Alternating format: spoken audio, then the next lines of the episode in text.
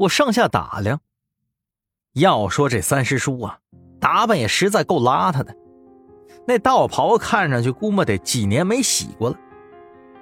胡大宝在一旁惊讶不已，问道：“嗯，三师叔，你你咋成这副模样了？”三师叔狐疑的看着胡大宝，他显然不知道这家伙是谁。我赶忙解释了一下，他老人家这才算是点头认下了。呃，这地面上有雷符，你们就跟着我走吧。三师叔没回答问题，而是摇摇晃晃的走在前面。我生怕他老人家一个不小心呐，自己就引来雷电了。好不容易进到了道观里头以后，我心里头才算是踏实下来。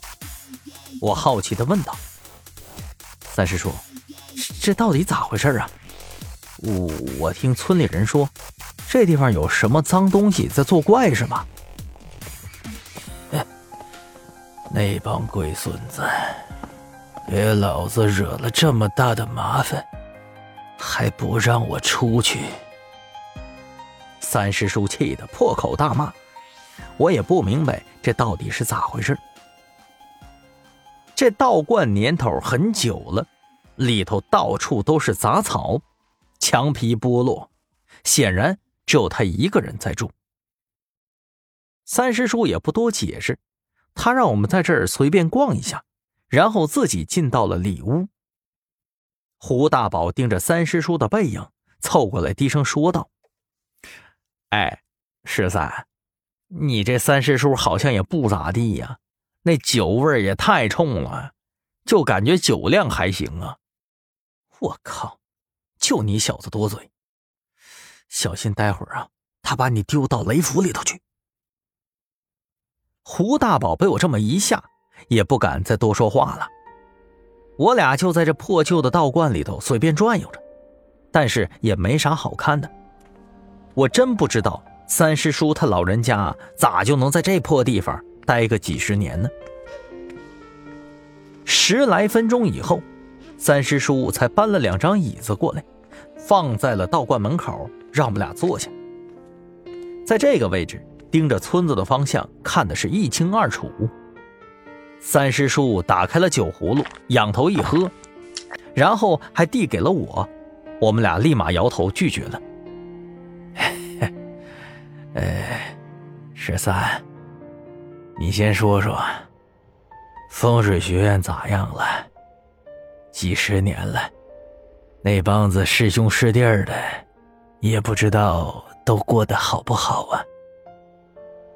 三师叔先开口问道：“呃，嗨，三师叔，当年你们走了以后，谁都没有回来，只有我二叔一个人在支撑着。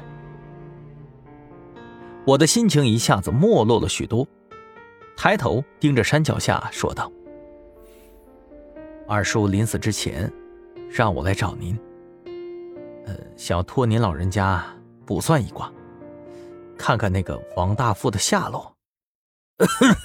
谁？王大富？三师叔刚要喝酒，结果立马呛到了，咳嗽两下。啊！那家伙不是听说都死了吗？咋又出现了？